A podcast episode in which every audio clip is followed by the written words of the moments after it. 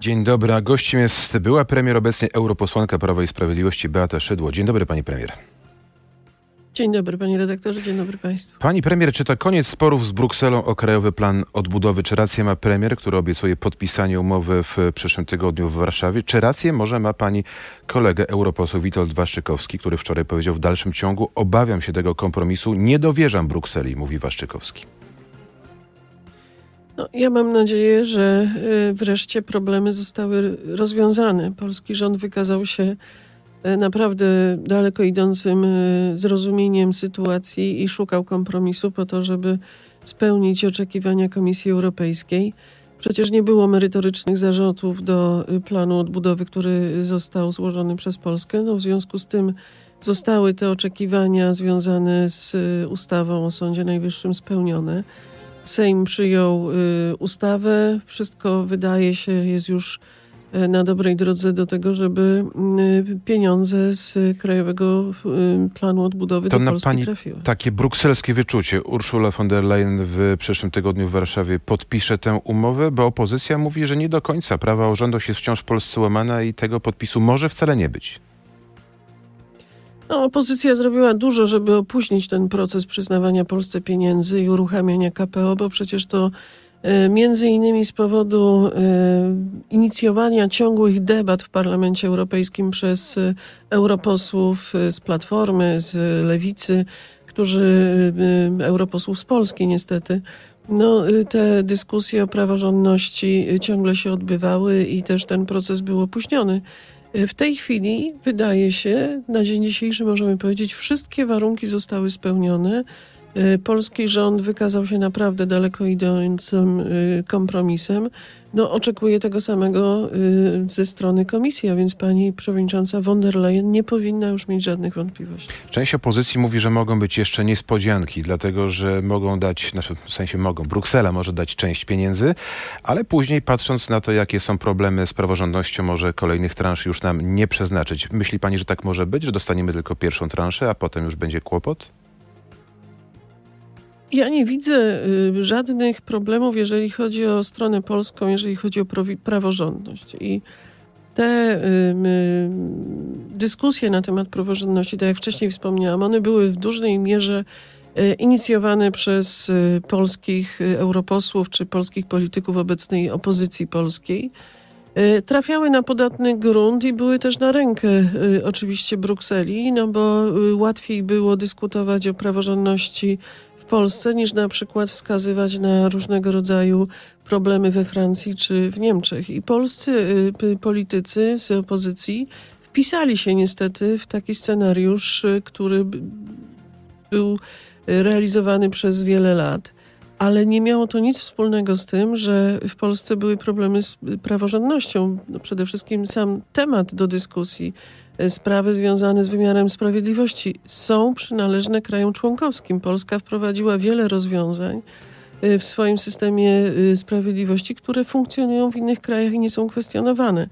No więc w tej chwili oczekuję od polityków opozycji, że włączą się w tym trudnym czasie, bo przecież mamy bardzo specyficzną sytuację wywołaną przez wojnę w Ukrainie że włączą się w to, aby wspierać Polskę i wspierać y, polski rząd y, w tym, aby te środki trafiały do Polski. Ale może trzeba też uderzyć się we własne piersi, bo i wicepremier Jarosław Kaczyński, premier Mateusz Morawiecki i Andrzej Duda mówili, że trzeba zmienić ustawę o Sądzie Najwyższym, że trzeba zlikwidować Izbę Dyscyplinarną jeszcze w ubiegłym roku. Gdyby szybko przyjąć tę ustawę, to być może te pieniądze już w ubiegłym roku byłyby w Polsce, co zaznacza właśnie opozycja, że myśmy realnie już stracili dwadzieścia kilka miliardów w ten sposób. Czy warto było się kopać z Brukselą tak długo? Jeszcze raz podkreślę, Krajowy Plan Odbudowy y, nie ma nic wspólnego z wymiarem sprawiedliwości. Oczywiście znaleziono powód, by te pieniądze do, y, dla Polski wstrzymać, między innymi ze względu na to, że właśnie ciągle były y, podnoszone kwestie praworządności przez obecną polską opozycję. Ale to są kwestie, które przynależą państwom członkowskim. Natomiast rzeczywiście my, myśmy podkreślali to, że te zmiany po y, pewnym czasie funkcjonowania y, reform trzeba wyciągnąć wnioski i trzeba dokonać koniecznych zmian i to się stało. Izba y, Dyscyplinarna y, została y, zlikwidowana. Ale, Ale może za późno, pani premier. podkreślić, Może w ubiegłym roku trzeba to było zrobić tak, jak były zapowiedzi. Wtedy byłoby po kłopocie. A tutaj opozycja mówi, przez upór Zbigniewa Ziobry Polska tych pieniędzy w ubiegłym roku nie dostała i do dziś ich nie ma. No tak, tylko jeszcze raz chcę podkreślić, że y, wymiar sprawiedliwości jest domeną państw członkowskich i nie powinien mieć, być w ogóle wiązany y, z y, pieniędzmi, z funduszami z Unii Europejskiej. I te rozwiązania, które w Polsce funkcjonują, funkcjonują też w innych krajach i są niekwestionowane. No więc tutaj był niezrozumiany, niezrozumiała zupełnie postawa Komisji Europejskiej, która postanowiła temat, który nie jest w jej kompetencji, jednak wykorzystać do y, nacisków politycznych na polski rząd. Polski rząd, rozumiejąc trudną sytuację i chcąc dobrze współpracować z Komisją Europejską, przecież my cały czas podkreślamy, że z naszej strony jest tutaj pełna wola współpracy i y, chcemy, żeby Unia Europejska y, wspierała swoje państwa członkowskie, a nie była, wyszukiwała kolejnych biurokratycznych przeszkód. Więc y, polski rząd taki kompromis y, znalazł i, i teraz No, oczekujemy tak, na to tylko samo że właśnie może trochę późno. Jak pani ocenia ten upór Zbigniewa Ziobry i jego Solidarnej Polski, jego ludzi, jego parlamentarzystów? To nie jest kwestia u- uporu kogokolwiek z polskiej strony. To jest kwestia, jeszcze raz podkreślę, przede wszystkim pewnej y, walki politycznej z polskim rządem i prób nacisków y, po to, żeby No ale no, koalicja wisiała na włosku. Może na pani z Brukseli. Może pani z Brukseli inaczej na to patrzy, ale w Warszawie myśmy widzieli do końca tutaj dużą walkę o te głosy. Ja jestem spokojna o to, że koalicja y, będzie trwała do końca kadencji.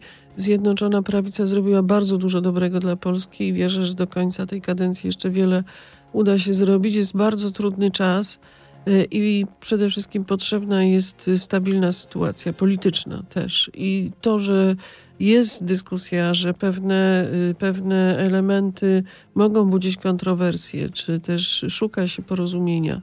Y, To jest rzeczą naturalną w koalicji. My nie jesteśmy jedną partią, a więc w koalicji są różne poglądy i różne, różne punkty widzenia. Ja przede wszystkim jestem y, y, szczęśliwa, że, że ten y, proces się zakończył, że koalicja y, znalazła kompromis. Y, Projekt ustawy został przegłosowany. No teraz oczywiście czekamy na Senat i na podpis pana prezydenta, ale wydaje się, że wszystko już jest na dobrej drodze. Czekamy też na wybory. One według rozkładu mają mieć miejsce dopiero w przyszłym roku, a może będą wcześniej, jak pani na to patrzy, a może później. Wydaje mi się, że dzisiaj y, możemy być spokojni o to, że wybory będą w swoim y, konstytucyjnym terminie i to też jest potrzebne Polsce, bo jest naprawdę y, wiele problemów i sytuacja zarówno ta międzynarodowa, jak i wywołane tym różnego rodzaju kryzysy jest bardzo trudna i potrzebny jest przede wszystkim stabilny rząd i potrzebny jest rząd, który no, realizuje bardzo y, w sposób konsekwentny te projekty, które dzisiaj przede wszystkim nakierowane są na bezpieczeństwo Polaków i tak się dzieje. Y, My mamy dziś naprawdę bardzo dużo do zrobienia, jeżeli chodzi o bezpieczeństwo Polski. To je, Y, Podejmowane decyzje związane ze wzmocnieniem polskiej armii, obronności, pomoc hum- humanitarna dla naszych gości z Ukrainy, cały szereg y, projektów, które muszą być przeprowadzone, więc ta stabilność polityczna na pewno jest potrzebna. to jeszcze króciutkie pytanie na antenie radiowej, bo Jarosław Kaczyński zamierza w czerwcu opuścić rząd. Jak to zmieni taką, e, taką układankę polityczną w rządzie? Pan premier Jarosław Kaczyński y, mówił, zapowiadał już jakiś czas temu, że po zrealizowaniu y, tego dla najważniejszego dla niego punktu, czyli ustawy o obronności, y, będzie y, y, rezygnował z pracy w rządzie. Chce się poświęcić w tej chwili przede wszystkim pracy y, w partii. To jest zrozumiałe, bo ogrom zadań jest bardzo duży. Y, I y, myślę, że będzie tak jak do tej pory wszystko przebiegało dobrze i stabilnie, dlatego że tak jak już wcześniej wspomniałam, dzisiaj nie ma y, dyskusji, y, jest zrozumienie, może w ten sposób bym y, to ujęła. Zjednoczona Prawica zdaje sobie sprawę z odpowiedzialności za Polskę, za Polaków w tak trudnym momencie i to nie jest czas na spory czy na jakieś rozważania, dywagacje dotyczące właśnie tych wewnętrznych problemów. Beata Szydło jest naszym gościem. Na Słuchaczom radiowym rządowych projektów. Kłaniamy i życzymy dobrego dnia i przenosimy Dziękujemy się do bardzo. internetu. Dziękuję pani premier. Beata Szydło jest naszym gościem. Zapraszamy na rmf24.pl. A gdy Jarosław Kaczyński opuści rząd, y, pozycja Mateusza Morawieckiego będzie silniejsza czy wbrew pozorom słabsza? Jako premier. Pan premier ma bardzo e, silną e, pozycję w rządzie i bardzo e, skutecznie realizuje te projekty, które mm, rząd realizuje już od początku tej kadencji, ale też i do końca zostało dużo ważnych rzeczy do podjęcia, więc myślę, że zawsze jest pokusa takich dyskusji, szczególnie kiedy jest jakiś, zbliża się już termin wyborczy, a ten termin wyborczy, mimo że są wybory będą za rok, no ale już przecież wkraczamy w ten, ten czas właśnie przygotowania do wyborów, to takie dyskusje się odbywają, ale ja wydaje mi się, że w tej chwili naprawdę nic y, nie dzieje się takiego i w koalicji, y, i w rządzie, co miałoby poddawać pod dyskusję właśnie, y, czy ktoś ma mocniejszą czy słabszą pozycję. Rząd jest jednością i idzie do przodu z realizacją swojego programu i dobrze, bo tak powinno być. To Mateusz Morawiecki będzie następcą Jarosława Kaczyńskiego. Hanna Gronkiewicz-Walc wczoraj pytana mówi tak. Jestem przekonana, że Jarosław Kaczyński zainwestował w Mateusza Morawieckiego na poważnie i Zbigniew Ziobro nie ma przy nim żadnych szans. Jeśli chodzi o miejsce w planach Kaczyńskiego, Morawiecki będzie sukcesorem i zdeterminuje wszystkich, zdetronizuje wszystkich. Jarosław Kaczyński jest i będzie szefem partii jeszcze bardzo długo, w związku z tym te dyskusje, a już szczególnie ze strony polityków opozycji, nie mają najmniejszego sensu.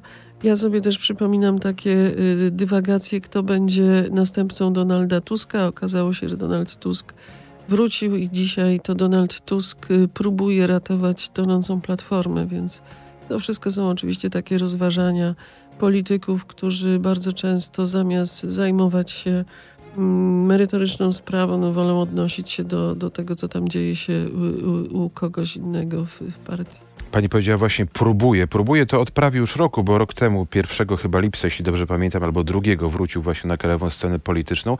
Ma szansę być, pytam teraz panią jako takiego polityka, który patrzy jednak z dystansu na krajową scenę polityczną, ma szansę być takim liderem jednej scalonej, zjednoczonej opozycji, czy to jest raczej niemożliwe?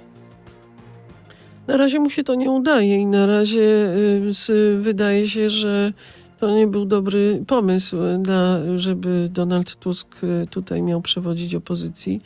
Y, Władysław Kosiniak-Kamysz chyba już tak dość wyraźnie powiedział, że y, PSL będzie startował w tych wyborach z własnej listy. No w związku z tym y, nie wydaje się, żeby tutaj Donald Tusk y, był tym y, zbawicielem y, opozycji, który miałby ją y, zjednoczyć. Y, Jak ułożą się y, karty na y, stole y, wyborczym, jakie będą listy, kto gdzie będzie startował, zobaczymy, bo to jest dopiero właśnie ten czas, y, który się zaczyna y, wyborczy. Oczywiście te przetastowania się gdzieś tam dzieją. Ludzie szukają, y, czy politycy szukają w tej chwili swojego miejsca, jakichś list, nowych y, przedsięwzięć. No ale to jest y, jeszcze zbyt wcześnie, żeby cokolwiek wyrokować. A Rafał Trzaskowski, pani premier, może być tym, który zdetronizuje Donalda Tuska i to on zjednoczy opozycję? Może być tym liderem jako osoba młodsza, a bardziej atrakcyjna dla wyborców? Ja powiem uczciwie, że nie specjalnie zajmuje się, czy, czy zajmuje mnie takie dywagowanie właśnie o tym, y, który z liderów opozycyjnych, czy w jakiej partii politycznej będzie przewodził opozycji, czy jaka będzie jego kariera, jego los. Każdy polityk ma swoje plany i tego się powinien y, trzymać. Nie moją rolą jest recenzowanie czy ocenianie zamiarów y, tych panów. Y, Zobaczymy. No, idzie czas zmian w polityce w ogóle i wydaje się, że to młodsze pokolenie już wchodzi do polityki na bardzo y, poważnie już od dłuższego czasu i, i taka jest y, kolej rzeczy i tak to się będzie również y, działo. Jeszcze wracając do Donalda Tuska, no można powiedzieć tylko tyle, że wydaje się, że on jednak poprzez dłuższy czas pobytu poza polską polityką no, stracił trochę takie czucie społeczne i też rzeczywisty ogląd sceny politycznej. A to, co dla mnie je, jest osobiście bardzo takie y, negatywnie, negatywnie to odbieram i uważam, że to bardzo dużo złego się dzieje w polskiej polityce przez takie postawy. To jest wprowadzenie takiego tonu y, agresji i atakowania mm, bez przerwy i w taki brutalny sposób mm, no, tych, ten... którzy są po drugiej stronie politycznej barykady. To nie pomaga, a przeszkadza. A my szczególnie w tej chwili jesteśmy w tak trudnym czasie politycznie ze względu na wojnę na Ukrainie, że powinniśmy się wszyscy jednoczyć i wspierać polski rząd, a nie go atakować. Bo ja no, rozumiem, trudno, że żeby opozycja jest ten czas się zjednoczyła i popierała rząd. Tak, to jest raczej niemożliwe w żadnym kraju demokratycznym. Ale życzyłabym sobie, panie redaktorze, i widzę to również y, w Parlamencie Europejskim, żeby wspierać polski rząd właśnie na arenie międzynarodowej, bo my mamy ten kłopot, że partia y, y, Donalda Tuska bardzo atakuje i wracając też do początku naszej rozmowy i dyskusji właśnie o Krajowym Planie Odbudowy, no bardzo dużo energii poświęca partia Donalda Tuska Y, żeby atakować polski rząd, między innymi na arenie Unii Europejskiej. To raczej y, powinniśmy tutaj już na pewno jednoczyć się, szczególnie teraz w trudnym czasie. Ten czas jest bardzo trudny, jak sama pani powiedziała, to jest wojna, to jest inflacja, czas po pandemii.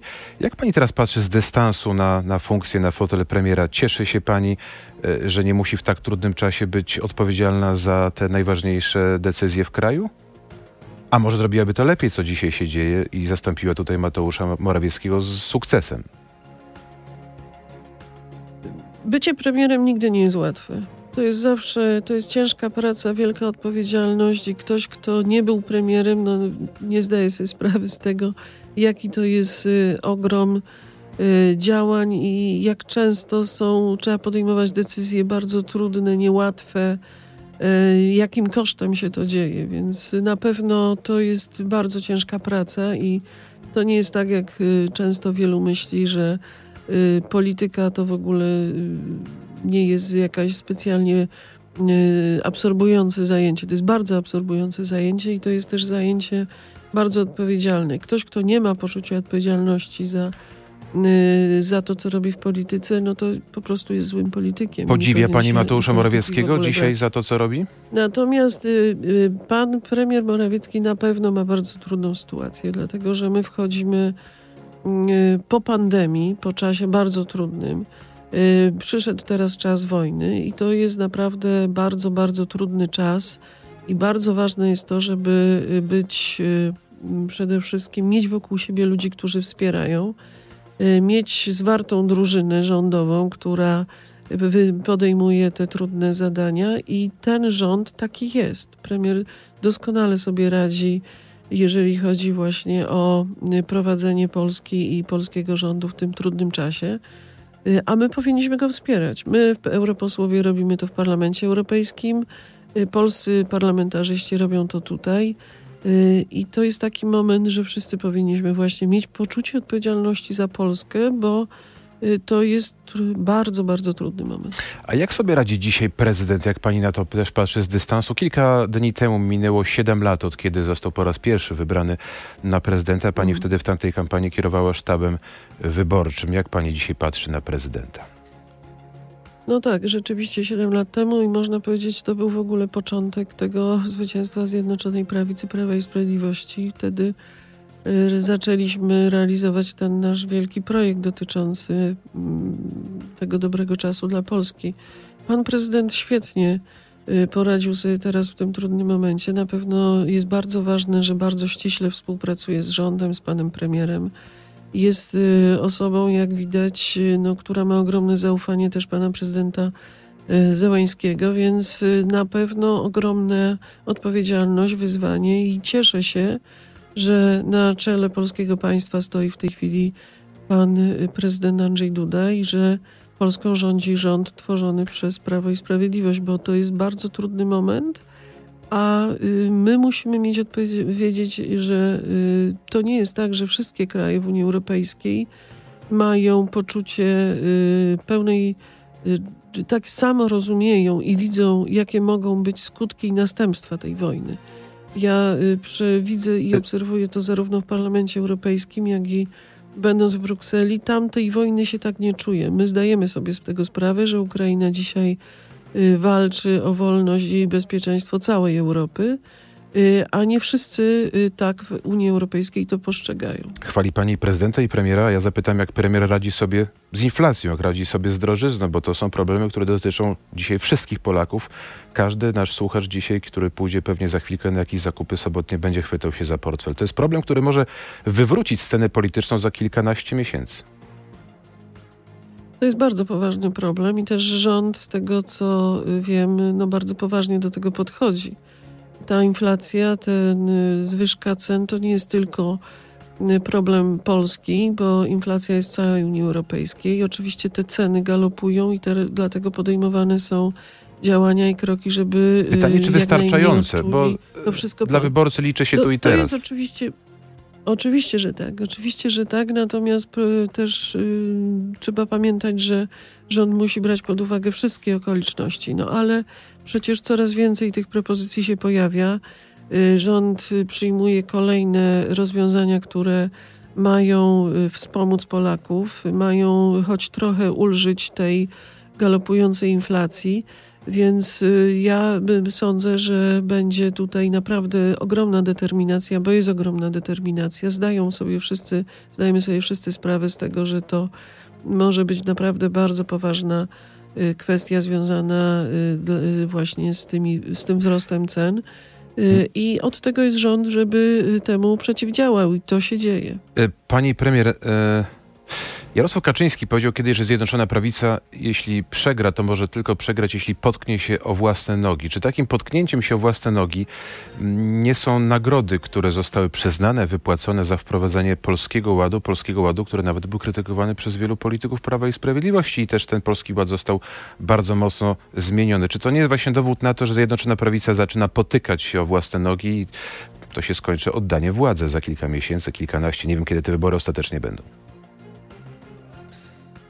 No oczywiście y, zawsze to jest tak, że trzeba przede wszystkim koncentrować się na tym, y, żeby nie popełniać błędów. A jak się błędy popełni, to żeby potrafić z nich wyciągnąć y, wnioski i no, w czasie tak trudnych momentów, kiedy się rządzi, to trudno też błędów uniknąć, więc na pewno. No właśnie, tylko za błędy nie dostaje się nagród, pani premier. I wiele.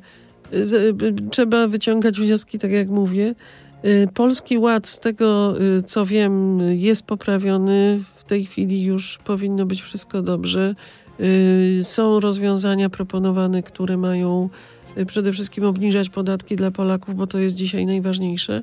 I też wspierać przedsiębiorców, bo, bo z tym był duży problem w tych poprzednich rozwiązaniach, a my dzisiaj bez polskich przedsiębiorców niewiele zrobimy, więc na pewno ich trzeba Pewna wspierać. Zgoda. I... A tak jak ja tylko mam wątpliwości, czy za to, co się stało, należą się nagrody. Polacy to widzą i, i mogą to też ocenić za te ileś tam miesięcy w wyborach.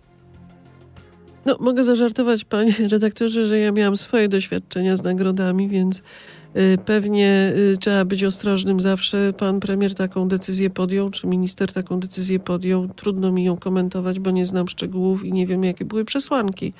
Natomiast na pewno zawsze trzeba wyciągać wnioski y, i, i też być ostrożnym w podejmowaniu różnych kroków, bo to jest rzeczą naturalną, że oczywiście szczególnie w trudnym czasie, szczególnie w trudnym czasie, y, no, ta wrażliwość społeczna jest bardzo duża. No to skoro ma sama pani dystans do siebie i tych słów z mównicy sejmowej, to ja teraz zapytam, może to samo pomyślał Mateusz Morawiecki powiedział, należało się, tak? Te nagrody im się należały. To już musi pan, musi pan zapytać pana premiera, natomiast rzeczywiście Y, trzeba y, nie tylko ważyć słowa, ale też y, bardzo często wydaje się, ja nie posądzam nikogo tak jak wtedy, kiedy ja podejmowałam takie decyzje, nie było w tym złych intencji, natomiast była to pewna, by, była to pewna konieczność. Wycofaliśmy się z tego, zmieniliśmy to i dobrze, no bo jeżeli coś nie jest akceptowane przez Polaków, przez wyborców, to trzeba po prostu umieć Y, to zmienić, czy wtedy, kiedy trzeba y, też i przeprosić. To jeszcze pytanie z Brukseli. Y, mamy bardzo trudną sytuację w Donbasie. Widać, że Ukraińcy tracą siłę.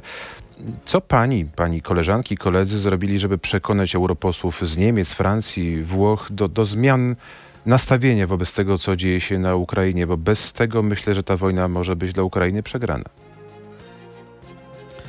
No to jest tak, my na każdej sesji plenarnej odbywamy debaty na temat sytuacji w Ukrainie. Wtedy występuje y, pani przewodnicząca von der Leyen, Charles Michel, y, szef Rady Europejskiej, p- poszczególni, poszczególne kluby i dyskutujemy o tym wszystkim, co, co się dzieje. Natomiast sześciokrotnie podejmowaliśmy już też i sankcje podejmowaliśmy kolejne pakiety sankcyjne i to nie działa, dlatego że zbyt wiele w Europie, wie, zbyt wielu, wiele krajów ma swoje interesy y, z Rosją i y, ciągle mimo wszystko te interesy y, się y, pr- przeważają w wielu przypadkach. Dlatego pewnie jeszcze tych debat będzie dużo i tych sankcji pewnie też będzie dużo, natomiast tutaj jest konieczna solidarność europejska. Jeżeli y, wszyscy y, nie zrozumieją, że y, to zagrożenie ze strony Putina y, i Rosji jest realne i to może dotknąć całą Europę,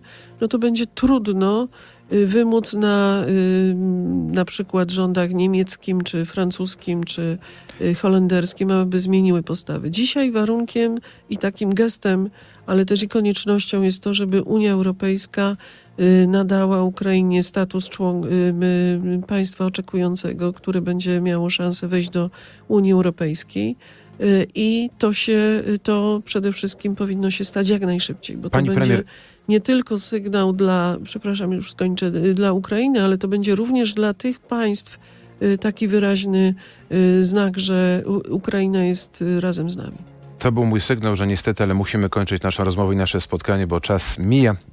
Beata Szydło była naszym gościem, była premiera, dziś europosłanka Prawa i Sprawiedliwości. Dobrego, spokojnego dnia i dla pani, i dla wszystkich naszych słuchaczy. Dziękuję, do zobaczenia, do usłyszenia. Dziękuję wzajemnie, wszystkiego dobrego.